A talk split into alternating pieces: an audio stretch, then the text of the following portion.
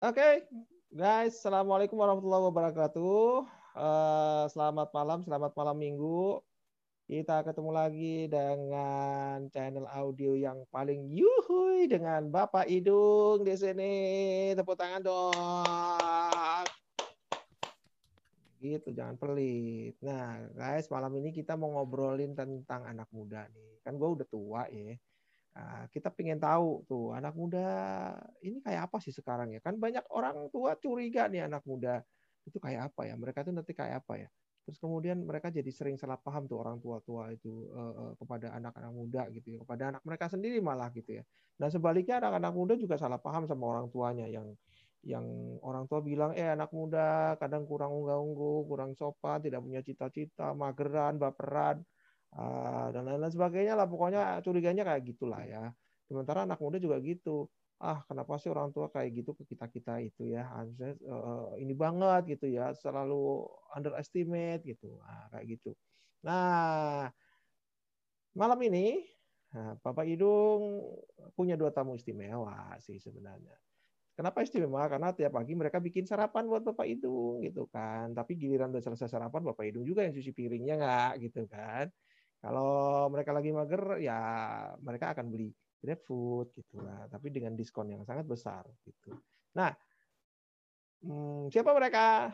Nah, yang pertama adalah Bibe. Halo Bibe. Hai, Ayah hmm, Cu. Ya, yang satu adalah Bie. Ada Bie. Hai. Bie Bisa. Oke. Nah, kita mulai topik kita ya malam ini. Uh, apa ya kalau mau dikasih judul-judulnya Inggris gitu ya nggak begitu pandai lah aku. Uh, tapi kira-kira beginilah uh, young in the future gitulah apa sih kira-kira kalau aku boleh nanya ya apa Pak Idung boleh nanya tuh kira-kira kalau misalkan ini tahun 2021 nih 2021 apa yang kalian bayangkan tentang diri kalian saat nanti di tahun 2030? Atau mungkin kalau mau lebih panjang lagi 2040 misalkan ya pasti kalian lebih tua pasti. Tapi kira-kira apa yang akan eh, terjadi pada kalian atau kalian akan jadi apa kalau di tahun 2030 itu? Nah, ini penting nih supaya anak-anak muda sekarang ini punya foresight gitu. Foresight itu apa ya? Dia punya pandangan jauh ke depan. Nah, nanti saat pandangan jauh ke depan itu sudah dia dapat, dia dia melihat figur dia jadi apa di tahun 2030, dia bisa bawa tuh ke hari ini dengan maksud apa supaya dia bisa siapin, bisa siapin uh, apa yang harus dia perlukan, apa yang harus dilakukan, apa yang harus dia persiapkan, bisa skillnya, bisa knowledge-nya, bisa attitude-nya gitu ya. Uh, sehingga uh, mereka sebenarnya sedang menciptakan sebuah jalan, sebuah roadmap kepada sebuah titik tujuan yang sudah mereka tentukan. Nah, dulu mungkin bahasa kerennya tuh cita-cita gitu. Mungkin sekarang jadi nggak lazim kali ya. Dulu anak kecil ditanya, kamu cita-cita jadi apa? Jadi dokter gitu. Kalau sekarang cita-cita jadi apa? Jadi youtuber. Nah, tapi ini ini salah satu contoh bahwa zaman sudah berubah. Oke. Okay?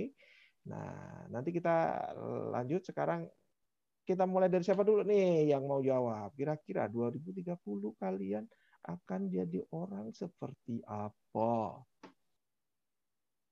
Siapa dulu nih? yang muda dulu lah. Nah, yang muda selalu jadi bully-bulian. Silakan. Ibu yang muda Bapak Hidung. Apa ya? Sebenarnya kalau ditanyanya kalau dulu ya ditanya kayak gitu. Oh, banyak tuh ya ininya keinginannya. Oh, pengen jadi ini, pengen jadi itu, nanti aku bakal bisa ini, bisa itu, bisa ini, bisa itu.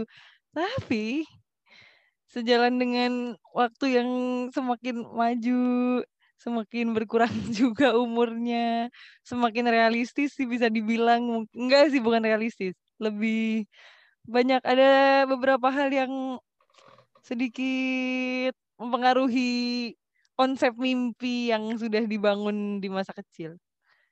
Kalau ditanya sekarang, politisi ya. muter, muter, muter, iya emang harus kayak gitu. apa ya? Kalau sekarang kalau ditanya aku nanti bakal jadi orang yang seperti apa? Pengennya jadi orang yang hmm, sudah tidak labil lagi. sudah settle. Tidak sendiri lagi. Oh gitu ya? Nggak tahu sih. Yalah 10 tahun gitu, Bu. ya nggak tahu kan. Uh, sudah sudah ya itu sudah tidak sudah tidak bingung-bingung mencari tujuan hidup gitu ya. Padahal sekarang juga nggak tahu gambarannya sebenarnya kayak gimana konkretnya malah jadi nggak terbayang gara-gara melihat realita kehidupan yang semakin hmm, semakin ya gitu deh. Aku juga bingung aku bakal jadi apa sebenarnya. Kita dengar Gimana tuh? saja kebingungan dari uh, Bibe, kita pindah dulu ke Bie. Halo Bea, gimana, kalau Bea gimana? Nah, sebenarnya kalau tadi uh, saya pengen ngomong gini ya, bahwa sebenarnya kalau mau ngomong simpel gitu ya, bahwa di dunia ini manusia itu kan tidak lepas dari katakanlah lima hal gitu ya. ya ada ada fisik, ada ada ada ada finansial, ada spiritual, ada intelektual, ada sosial, ah, gitu mungkin eh, pagernya gitu aja dulu deh supaya nggak terlalu luas. Kira-kira eh, kalian mau ke mana dan jadi apa? 2030. Silakan ya. apa ya? Ya mungkin karena karena aku sendiri sudah melewati beberapa hal yang tadinya cuma kepengenan gitu. yang tadinya cita-cita dapat, yang dipengenin udah dapat, kayak udah dapat semua. Uh, kaya aja yang belum dapat kayaknya ya. mm-hmm. Tapi sebenarnya makin dewasa definisi kayaknya sedikit bergeser gitu.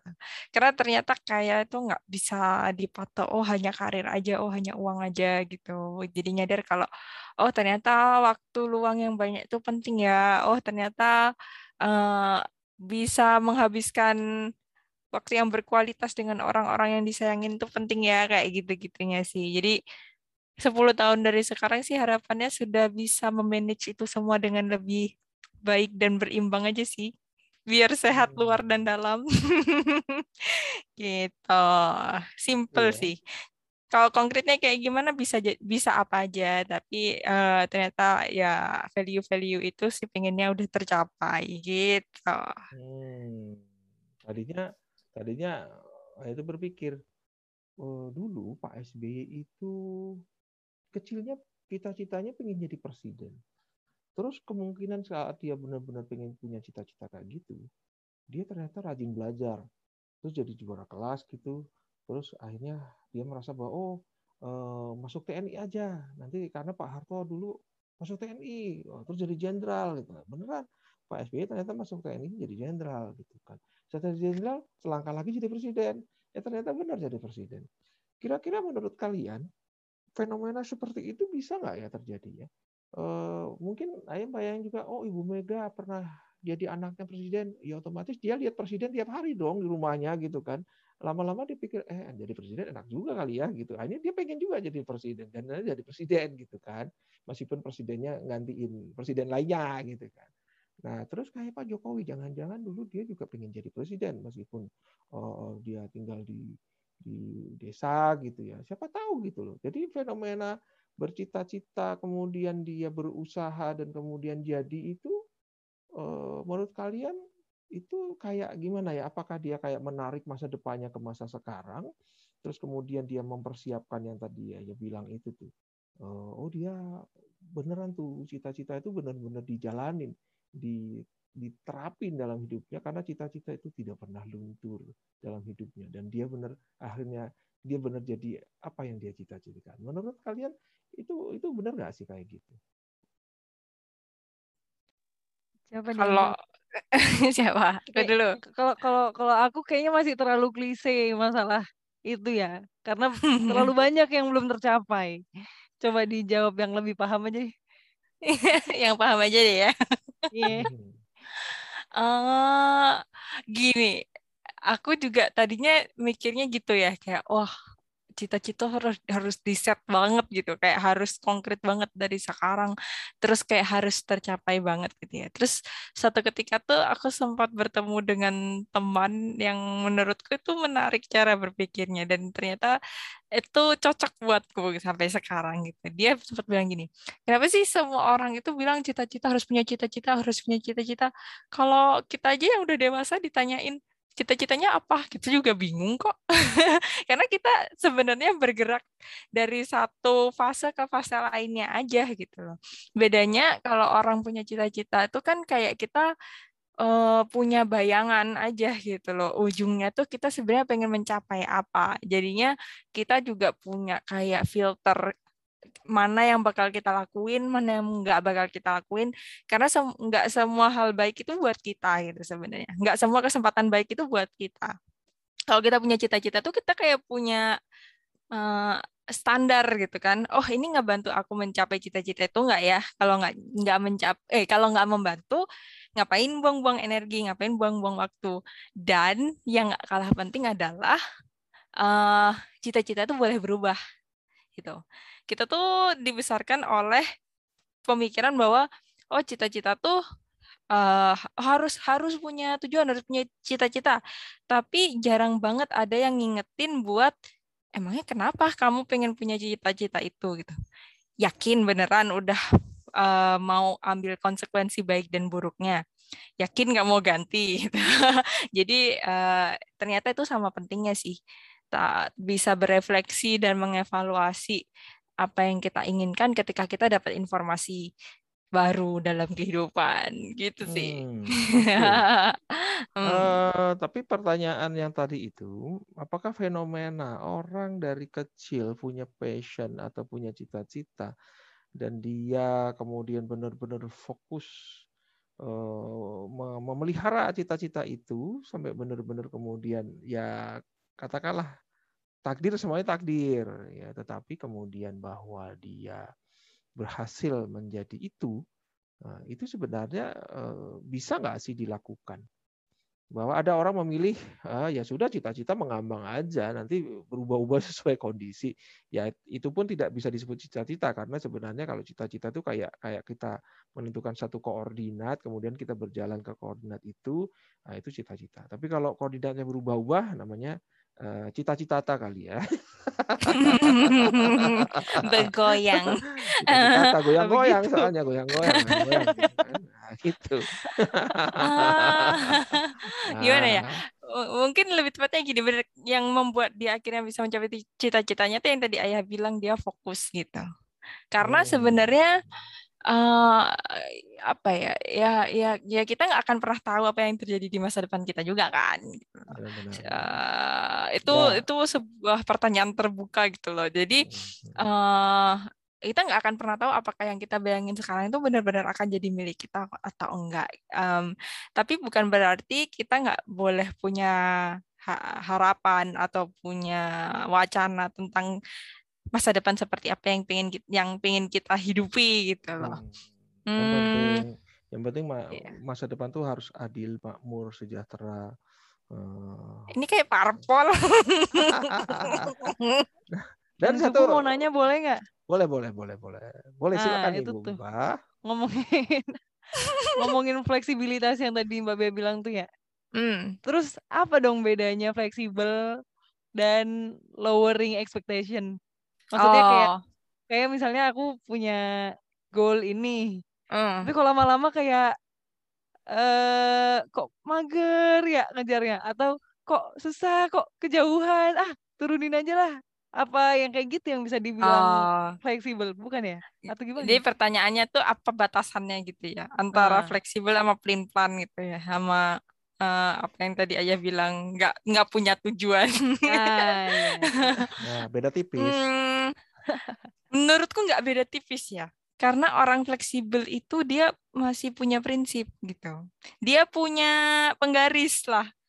Oh, uh, apa ya? Dia punya standar. Misal gini, aku merasa yang bikin cita-cita tercapai itu karena ketika kita ngasih cita-cita itu menjadi bagian dari identitas kita gitu loh misal aku bercita-cita jadi Siska Kol gitu ya. Jadi sekaya Siska Kol nah sepanjang perjalananku menuju ke sana, sekalipun aku lagi bokeh, aku akan berperilaku dan beretitut selayaknya uh, seorang siskakol gitu. Nggak minderan nggak takut nggak nggak apa namanya uh, percaya diri ketika diajak masuk ke toko nge-branding brand, branded branded gitu-gitu.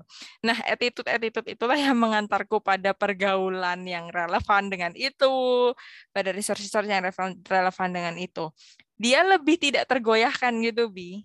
Menurutku ya, fleksibel itu dia tahu uh, tahu batasan. Tapi kalau orang yang pelin-pelan atau yang nggak punya tujuan itu uh, nggak punya identitas itu gitu.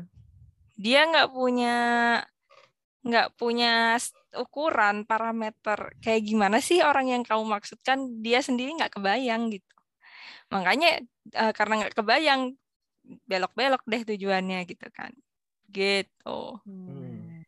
Nah, sebenarnya ini, hmm. sebenarnya tadi Biba bilang, "Oh, kok kayaknya pertama-tama keren kayaknya ya punya jadi ini gitu. Mm-hmm. Ternyata terus mm-hmm. di tengah-tengah jadi males. Nah, itu kemarin yang mungkin kita sempat diskusikan sambil uh, sambil oh, makan. Panjang gitu, banget gitu ya. uh, bahwa sebenarnya penting mana ya? Passion itu ada di depan atau passion itu muncul belakangan setelah dikerjakan. Nah, ini pertanyaan bagus nih. Ada orang punya cita-cita, oh punya passion, wah gue pengen jadi apa ya, misalkan jadi dia lihat uh, model gitu, wanita cantik gitu ya, ternyata dia punya passion, wah ternyata jadi fashion model itu susah, ternyata. dia harus harus disiplin ini, disiplin itu. Uh, pada saat berhadapan dengan tantangan itu, dia uh, merasa, aduh kok gini banget ya, gini banget ya. Uh, dia menyerah katakan. Nah, uh, ada juga yang yang berpikir begini ya sudahlah cita-cita itu tidak harus apa ya uh, dikerjakan aja dulu. Mungkin itu bukan cita-cita kita awalnya gitu ya. Ya contoh cita-cita ayah gini ayah dulu cita-citanya jadi insinyur loh. Karena apa ayah lihat ayahnya ayah, ayahnya ayah itu orang konstruksi gitu kan? Ternyata setelah gede-gede gede-gede cita-citanya nggak jadi insinyur malah jadi yang lain profesinya tapi kemudian ditanya, pengen jadi insinyur? Enggak, jadi pebisnis aja gitu misalkan. Jadi sebenarnya eh, apa ya, semua mungkin bergerak sesuai zaman, tetapi sebenarnya orang mungkin lebih realistis. Tapi memang ya memang seandainya ini masalah hubungannya mager atau tidak di tengah jalan barangkali ya just do it aja dulu, just do it. Mungkin kalau nyebut cita-cita kayaknya kalau itu nggak nyaman ya jangan sebut cita-cita kali ya. Ada milestone kamu pengen pengen pengen apa sih? Eh, pengen jadi apa sih? Ya itu mungkin nanti ketemu di ujung. Tapi sekarang mulainya dari mana? Dari mana aja. Tapi semakin kamu jalanin, semakin kamu berusaha menemukan passion-passionnya, kamu menemukan hal-hal menarik atau ketemu dengan orang-orang menarik, eh, barangkali tanpa disadari kamu timbul passion. Oh iya, cakep juga ya. Eh, timbul semangat gitu loh. Daripada nurutin passion di awal yang menggebu-gebu, tapi kemudian runtuh, mendingan kita nggak punya passion di awal, masuk aja dulu nyemplung, nanti ketemu passionnya di tengah gitu ya. Nah, di situ barulah barangkali dari passion-passion yang terus tumbuh itu jadi sesuatu, jadi apa diri kita di masa depan. Kali aja begitu, siapa tahu. Hmm. Itu itu kalau dibandingin dengan apa yang terjadi dalam hidup ayah itu begitu ya.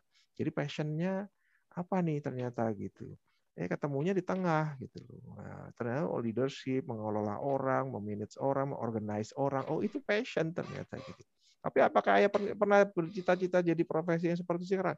Enggak, karena dulu cita-citanya jadi insinyur gitu ya. Eh, kayak, kayak gitu. Tapi passion menyukai bangunan, passion menyukai konstruksi itu masih ada gitu ya. Menyukai properti hmm. itu masih ada. Nah, tinggal nunggu kesempatan kapan jadi pengusahanya gitu. Hmm. So, ini menarik sih. Artinya hmm. tidak tidak harus ada kesimpulan ya, tidak harus ada kesimpulan. Jadi kita sepakat untuk tidak sepakat juga boleh. Mm-hmm. Nah, ah, oke. Okay. Nah, ada lagi? Nanya lagi. Ya. Bentar, nanya lagi. Ya ini kan ini ya pertanyaan seorang cupu yang belum istilahnya belum berjalan jauh gitu tuh. Pengen bertanya. Surha dong, mah.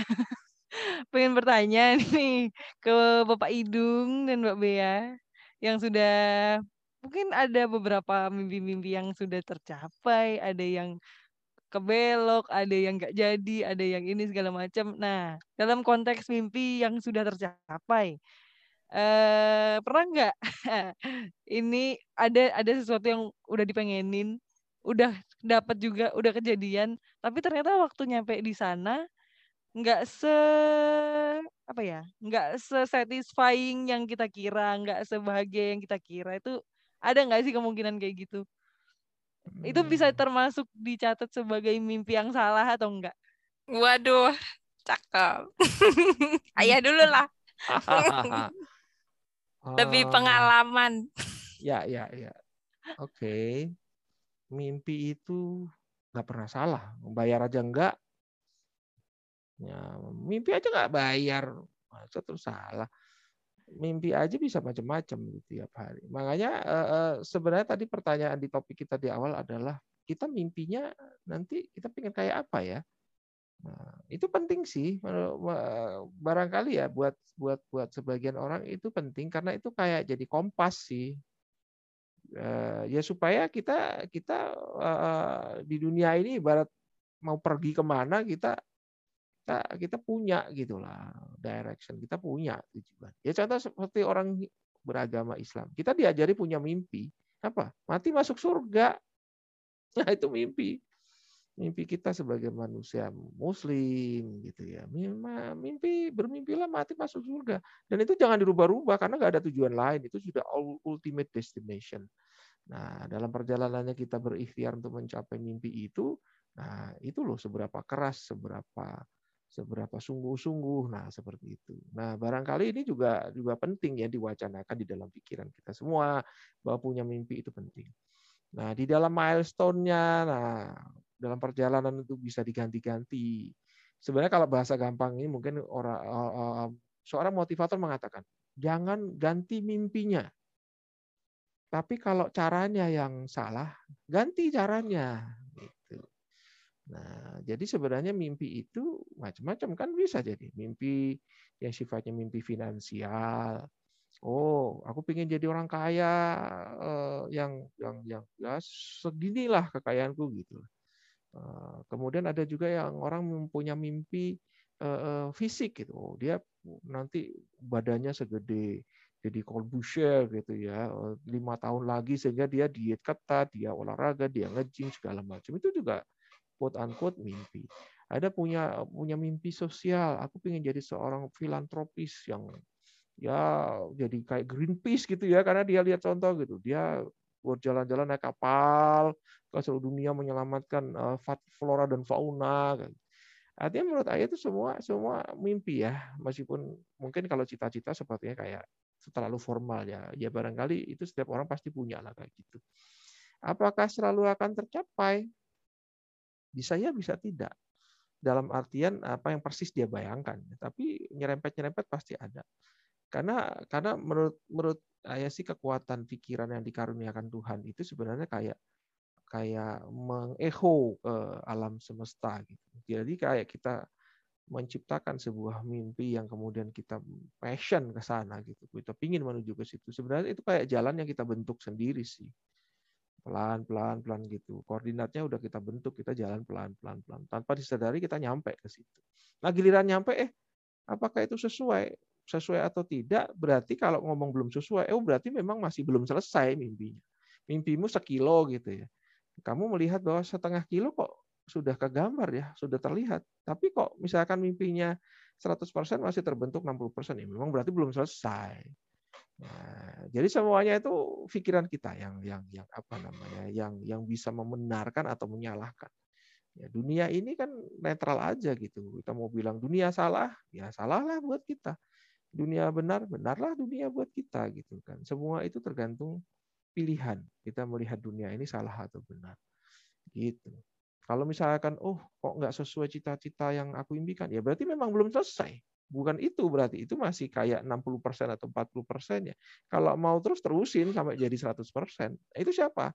Ya kita juga gitu loh. Jadi tidak ada tuh urusan bahwa oh eksternal itu ternyata kayak gitu ya. Tidak mewujudkan mimpi kita enggak. 100% kita dikasih pilihan untuk mewujudkan atau tidak mewujudkan. Kalau memang itu belum belum belum persis seperti yang kita inginkan, berarti memang kita masih di tengah perjalanan, bukan belum sampai di ujung. Itu kalau kata Bapak Idung gitu. Oke. Oke. Eh ngomong-ngomong, Lanjut, ini lanjut. ini ini kita mau sampai jam berapa nih? Ini sampai subuh. Nah, Masih belum lanjut aja setengah jam dulu. kok. Iya, harus ada ada timekeepernya ya, Nah, supaya kita juga. Memberikan 40 menit. kesempatan. Mungkin ada komentar dari para pendengar podcast Para Bapak Idung Berselesai. Ini ini ini teorinya eh, titip salam. teori. materinya agak terlalu serius. Nah, nanti kapan-kapan kita ngobrol yang receh-receh gitu ya. Heeh. Ini kan pokoknya Bapak Idung berceloteh itu dari yang receh sampai yang serius sampai receh lagi. Oke. Lanjut, lanjut.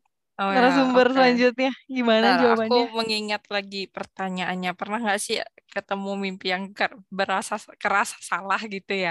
Karena kayak nggak seindah yang dibayangin gitu. Kalau aku sih ngerasanya hampir selalu ya. hampir selalunya tuh gini karena emang mimpi itu seru di ngejarnya bi itu dan ya? dan dan emang emang gitu serunya tuh di ngejarnya di Nah, ngejarnya. Hmm, kayak kita PDKT tuh ya kan seru pas PDKT-annya kan kalau udah jadi tuh kayak ya, ya oh oh, ya oh, oke gitu aja sih. Wow. gitu loh Gak jadi ikut kayak komen. nggak nggak itu itu ngejar-ngejar, Bu? analoginya lagi ah meremehkan Out of the topic. Ya, Kenapa itu apa ada track? gitu loh maksudnya? Kenapa nggak dikejar-kejar? ada Itu- track. Eh kenapa ini ribut-ribut? Ini bapaknya penasaran sih nah itu cerita Ah. lain lagi kapan-kapan nanti nanti episode yang lain. Lanjut tapi lanjut. itu gambarannya gitu loh karena emang Hmm. cita-cita tuh kan eh, keren karena kita lihatnya dari luar ya gitu I- keindahnya tuh karena kita lihatnya sebagai outsider tapi ketika kita makin lama makin dekat makin dekat makin dekat dan akhirnya benar-benar di dalam dunia yang tadinya cuma bisa kita lihat dari luar itu kan kita jadi punya perspektif yang lebih seimbang ya tentang indahnya, tentang buruknya, tentang bright side-nya, tentang dark side-nya itu kita jadi kenal semua dan sering kali itu rasanya kayak bukan nggak bersyukur sih, lebih kayak wah finally ya udah sampai ke sini ya. Terus kayak udah nih gini doang. itu gitu. Aku kira tadinya itu aku hanya aku yang mengalami gitu. Aku kira hanya aku yang kurang pandai mensyukuri apa yang aku punya gitu. Ternyata ngobrol-ngobrol sama teman-teman lain itu banyak juga gitu yang mengalami perasaan yang seperti itu. Jadilah eh, aku pribadi sih meras- menganggap bahwa oh, oh oke berarti emang kayak kita naik gunung gitu kan eh, berasa berjuangnya capek-capeknya itu kan perjalanannya gitu sampai atas ya ya oh udah nih kayak gitu udah sampai nih kayak gitu sih. Ada kepuasan? Iya ada rasa senang pasti gitu. Cuma emang eh, apa ya aku rasa itu natur manusia ya. Ketika kita udah sampai ke level tertentu kita butuh level yang lebih tinggi lagi butuh yang level yang lebih tinggi lagi. Jadi itu hanya sebuah pertanda atau insting untuk berkembang aja sih kalau kalau dari perspektifku ya. Gak akan akan selalu ada masa di mana misal kita selama ini tinggal di akuarium, ada suatu masa kita pengen tinggal di kolam, sudah sampai di kolam, ada masa kita pengen tinggal di laut, gitu aja sih. Itu menurutku. Nemo. Di Finding Nemo. Jadi bukan bukan mimpi yang salah sih ya, lebih ke karena udah jadi kebiasaan gitu loh.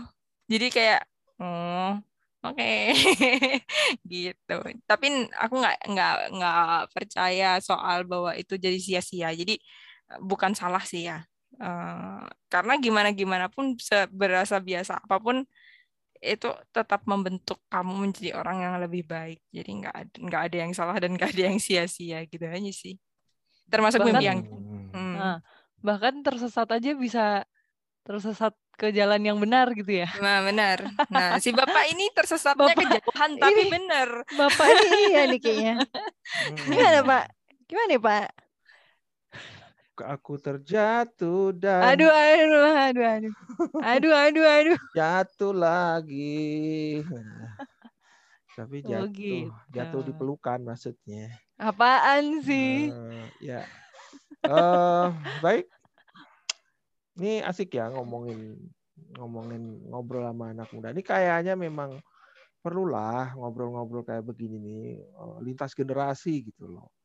Jarang kan uh, kita lihat di di media-media yang terbuka gitu ngobrol ini uh, ini generation ini udah gap. lengkap ini Gen Z, milenial, kolonial. Wow, sekarang ada sebutan baru namanya Old Master. Nah, Oke, okay. kayak Kung Fu Panda ya. Old Master itu adalah kalau kolonial itu seperti generasi penjajah ya. Kalau oh, Old gitu. Master itu adalah uh, uh, ya katakan orang-orang yang lebih tua yang punya wisdom itu kita sebut master. Tapi ya ya tua juga sih old gitu kan. Tapi master gitu kan nggak apa-apa ya. Jadi tempat bertanya tempat tempat apalah mencari wisdom gitu. Nah, sementara Old Master akan menyebut generasi lebih muda dengan generation genius generation karena kalian memang anak-anak yang pandai, yang pintar, hmm. adaptif terhadap perkembangan zaman dan kadang memang kami itu kayak ter terlongo-longo gitu, ter, terperangah gitu, terperangah apa ya. Hmm. Wow, anak muda sekarang keren juga ya, bisa bikin ini, bikin ini, bikin ini, bikin ini gitu. Yang di zaman kita muda nggak uh, kegambar juga bisa kayak gitu gitu. Nah, itu, jadi itu itu menjadi sebuah pressure tersendiri sih kalau aku ya ya ya kan eh, apa ya nggak nggak tahu ya sebenarnya apa sih yang bikin sepertinya generasiku ini hmm, banyak hal yang menjerumuskan kita ke arah yang lebih skeptis gitu kayak melihat uh, generasinya ayah tuh kan uh bener-bener yang kalau kalau aku lihat sekarang ya oh yang seumuran ayah itu udah mencapai ini ini ini ini ini, ini. kalau ditanya jalannya gimana ya ya bapak-bapak yang lainnya mungkin menjawabnya nggak sedetail yang ayah sering ceritakan ke kita hmm. kayak aku kalau kalau aku nyari referensinya ke generasinya mbak Bea itu juga ya gitu gara-gara sudah banyak menghadapi uh, apa tuh realita yang macam-macam ya beda lagi insight-nya. Nah, hmm. kalau aku nih merasa kayak generasiku ini belum belum punya apa ya, belum punya identitas sendiri gimana cara fight di ya di ya fight di hmm. untuk visi misi kita selanjutnya tuh aku masih belum menemukan sih polanya hmm. harusnya bagaimana model-model generasinya ini bakal survive-nya yang model seperti apa. Nah, hmm. itu itulah yang butuh sering diobrolkan karena supaya menghindarkan diri dari mager dan hilang arah dan ya gitu seperti yang sudah sering kalian lihat di rumah gimana ya? hmm. ya nah ini ini pertanyaan menarik pertanyaan menarik nih sebenarnya ada Zin eh, Gen Z eh, Gen Z generasi Z ada kalau kamu generasi apa bi generasi Milenial aku. Milenial tuh apa hurufnya? Ada hurufnya nggak sih? 90s pokoknya. 90. Kelahiran 90s tuh milenial. Hmm. Aku 90s tapi belakang. Gak dapat 90s-nya. oh, karena circle pergaulan mucin. Iya benar. Ya, oke. Okay. Maaf nah. ya manusia gapir. nah, menarik sebenarnya pada saat melihat oh ternyata ada ada ada ruang kosong di generasi terakhir. Tapi sepertinya apakah itu nggak sama seperti tadi yang dikatakan oleh Mbak Bea bahwa sebenarnya ini ibarat mendaki gunung yang berbeda gitu loh. Bahwa sekarang eh, kamu sedang mendaki bukit, mendaki bukit. Nah, tapi belum mendaki gunung gitu kan. Namanya mendaki bukit hmm. challengingnya mungkin belum terlihat ya. Apalagi eh, nanti kalau semakin tua, contoh nih, anak masuk kuliah, yang dipikirin kan kuliah. Target dia ya kuliah, bikin tugas, bikin ini. Nah, kalaupun dia belajar-belajar bisnis, barangkali ya tanda petik hanya sekedar belajar gitu untuk belajar. Tapi saat kemudian misalkan dia udah lulus kuliah nih, sebulan dia masih boleh lah bermanja-manja gitu. Kemudian dua bulan, maknya sudah mulai lirik-lirik. Ini anak apain ya di rumah mulu, bangun tidur, makan, bangun tidur, makan gitu. Giliran empat bulan, maknya udah teriak cari kerja sono, jangan tidur mulu, ah, kayak gitu. Akhirnya mau tidak mau si anak ini eh, terperanjat bangun dan dia terpaksa harus mencari eh, pekerjaan gitu. Jadi akhirnya eh, misalkan kemudian dia menemukan katakanlah pekerjaan, dia punya tuntutan yang berbeda. Nah, nah benar kata katanya tuntutan yang berbeda. Jadi mungkin tuntutan pada saat jadi mahasiswa karena tidak terlalu challenging, masih bisa segitu ya. Mungkin kalau dibawa, oh ya mahasiswa tuh harus punya mindset bisnis, rasanya masih belum belum bisa masuk. Tapi ada juga mahasiswa yang terpaksa harus bisnis dan dia bisa berhasil. Karena apa? Mungkin karena dia nggak punya duit buat kuliah. Dia nggak kalau nggak dia nggak kerja serambutan dia nggak bisa kuliah atau justru nggak bisa makan, nggak bisa bayar kos segala macam. Akhirnya dia terpaksa. Tapi untuk anak-anak dengan level berbeda barangkali nggak punya mindset itu karena semua sudah tersedia di rumahnya. Dia hanya tinggal kuliah, mikirin bagaimana lulus dan seterusnya. Nah, jadi level-level tuntutan menurut menurut ayah. Nah, itu di di di level itu ya. Nanti nanti setelah selesai kuliah beda lagi tuntutannya. Masyarakat itu tanda petik menuntut dia untuk nyari kerja misalkan atau benar-benar serius berbisnis Nanti saat mungkin sekian uh, tahun lagi dia menikah misalkan, tuntutannya beda lagi misalkan. Oh dia dituntut lagi untuk jadi jadi seorang ibu atau seorang ayah yang mampu memberi nafkah dan seterusnya. Akhirnya uh, ya pikiran kita berkembang, gunungnya beda lagi yang harus didaki gitu. Jadi gunungnya tadi mungkin satu kilometer dari permukaan tanah, sekarang jadi dua kilo, jadi tiga kilo, terus seperti itu. Jadi tidak pernah berhenti sebenarnya. Nah, makanya yang yang perlu dijaga itu semangatnya sepertinya. Nah, para para guru-guru kita yang hebat-hebat itu mengatakan begini, oke apa pun cita-citamu, jangan lupakan bahwa hidup di dunia itu hanya sementara. Nah, mm-hmm. sehingga ultimate destination-nya itu adalah mati masuk surga, bertetangga dengan Rasulullah. Nah, di dalam ridho Allah itu jadi ultimate dream-nya. Sehingga apa pun gunung kita, setinggi apa pun gunung kita, bahwa dunia ini hanya tangga naik ke atas menuju itu. Nah itu seperti itu, saudara-saudara. Hmm. Kalau menurut Babe gimana? Emang ini sih menurutku ya apa ya? Itu spend uh, apa namanya ya? Stage umurnya sih jadi hmm. emang umuran sekamu dan teman sepermainanmu itu aku dulu juga mengalami gitu. Uh, emang waktunya explore sih, waktunya eksperimen, waktunya explore, nyobain banyak hal. Karena kalau nggak gitu kamu nggak tahu kamu bagus di apa, kamu sukanya apa.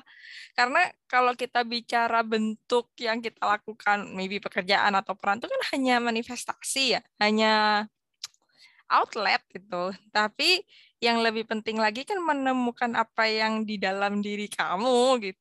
Apa yang penting buatmu apa yang ternyata menggerakkan kamu apa yang bikin kamu mager. Itu yang jauh lebih penting ditemukan dulu daripada terlalu fokus pada bentuknya tapi sebenarnya kamu nggak ngerti apa yang kamu cari gitu. Ah itu. Nah itu. Iya itu benar tuh. Ya juga ya jadi cari dulu apa yang pengen dicari gitu. Gitu sih. Hmm, oke. Okay. Hmm. Sudah ya oke okay lah. Oke. Okay. Dapat dapat. Dapat ya, catch the point. Oke, kayaknya udah 30 menit deh. Nanti kalau udah udah 40 menit PTW.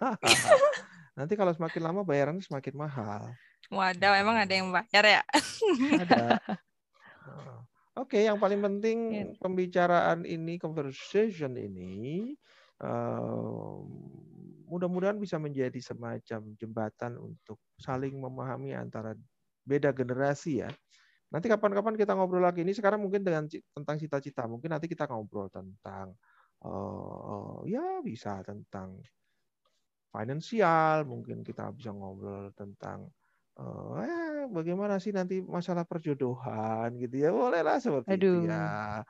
Nanti mungkin ngobrolin tentang yeah, parenting, yeah, so what gitu loh. Artinya penting banyak hal banyak hal yang generasi sekarang itu eh, kalau bisa dibilang akan menghadapi banyak tantangan dengan dunia yang bergerak cepat, dengan pandemi corona seperti sekarang ini dan ternyata itu mereset semua apa yang kita sudah susun di 10 tahun terakhir.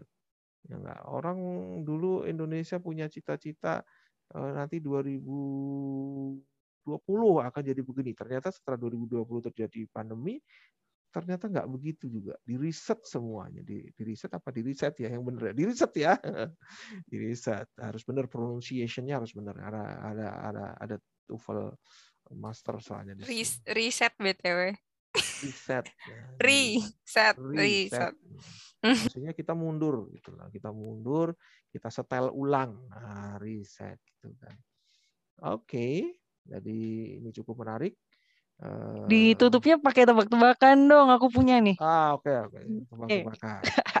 Sebelum ditutup pakai pantun, tutup pakai tebak-tebakan dulu. Mm-mm. Nah, pertanyaannya adalah kenapa? Kenapa Shawn Mendes profesinya penyanyi? Coba. Kalau Shawn Ayo tahu Shawn Mendes nggak? pernah dengar. Ya ya, tahu kan Eh, penyanyi pokoknya dia. Shawn Mendes penyanyi gitu. Kalau dia sound the ship dia kambing dong. Ya kok bisa? Mirip. ah. Nggak nggak bisa lawan bapak-bapak nih. Nah, Bang soalnya mah baik bapak dong. Nah, Kita Coba, coba. balas Awan dong, ay- tebak-tebakannya.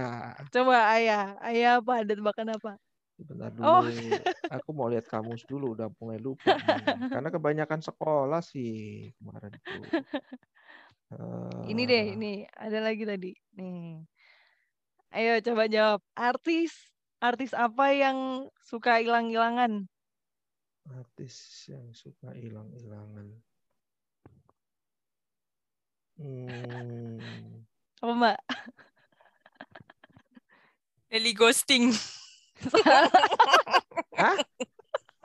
Enggak, enggak, salah. Meli salah, ghosting. Apa ya? Enggak, Apa enggak, tuh? salah, salah. Apa ya? Ebit G ada. Ebit nggak Ebit nggak ada.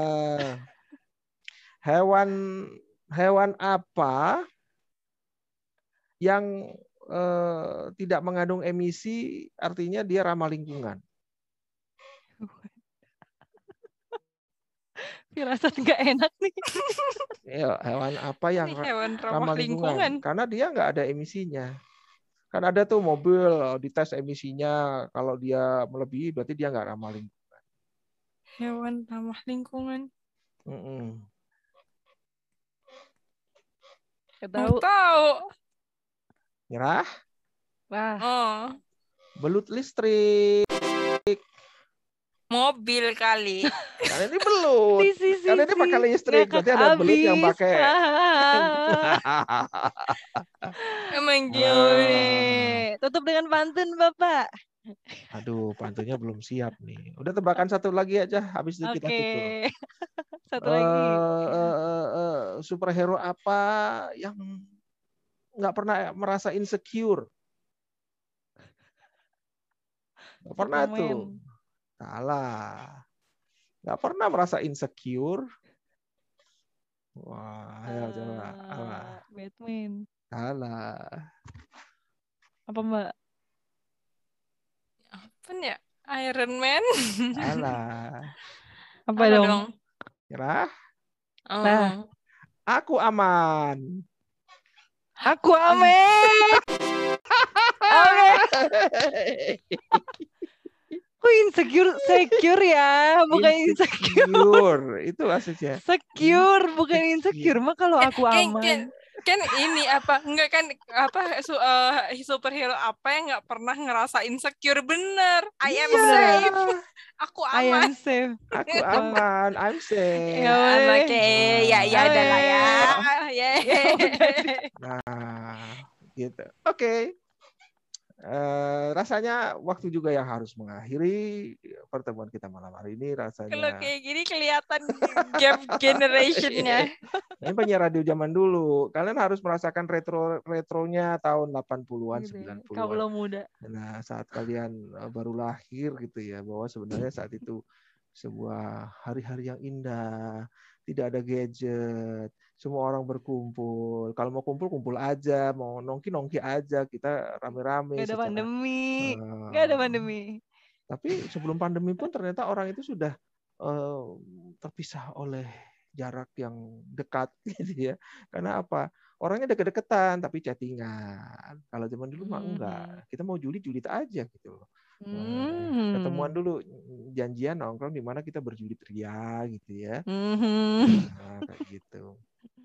Nah, Eh, retro-retro gitu dan nada suara para penyiar radio zaman dulu ada pemirsa yang kami hormati gitu kan diberat-beratin kayak siapa itu bi bi bi yang itu yang Aduh, voice bisa over apa? itu Bimoki. nah Hmm. Bimoki suaranya antep tuh itu Apa? Ayah apa? Bimoli. Nah, oh, bi Bimoli boleh Udah, udah, udah. Panjang ntar. Oke, kita seru sekali eh, ngobrol-ngobrol kita malam ini. Mungkin nanti siapa tahu ya, nanti kita eh, Bapak Idung akan mengundang tamu-tamu lainnya yang yang yang di generasi kalian gitu ya. Nanti juga di generasi ayah siapa tahu ada juga yang mau diwawancarai. Tapi kita mau mau ngobrolin banyak hal ya. Siapa tahu mungkin eh, dari apa yang kita angkat-angkat sekarang kita obrol-obrolin ini jadi inspirasi buat siapa pun yang ngedengerin eh, podcast Bapak Idung berceloteh. Kita akan jumpa lagi di pertemuan berikutnya.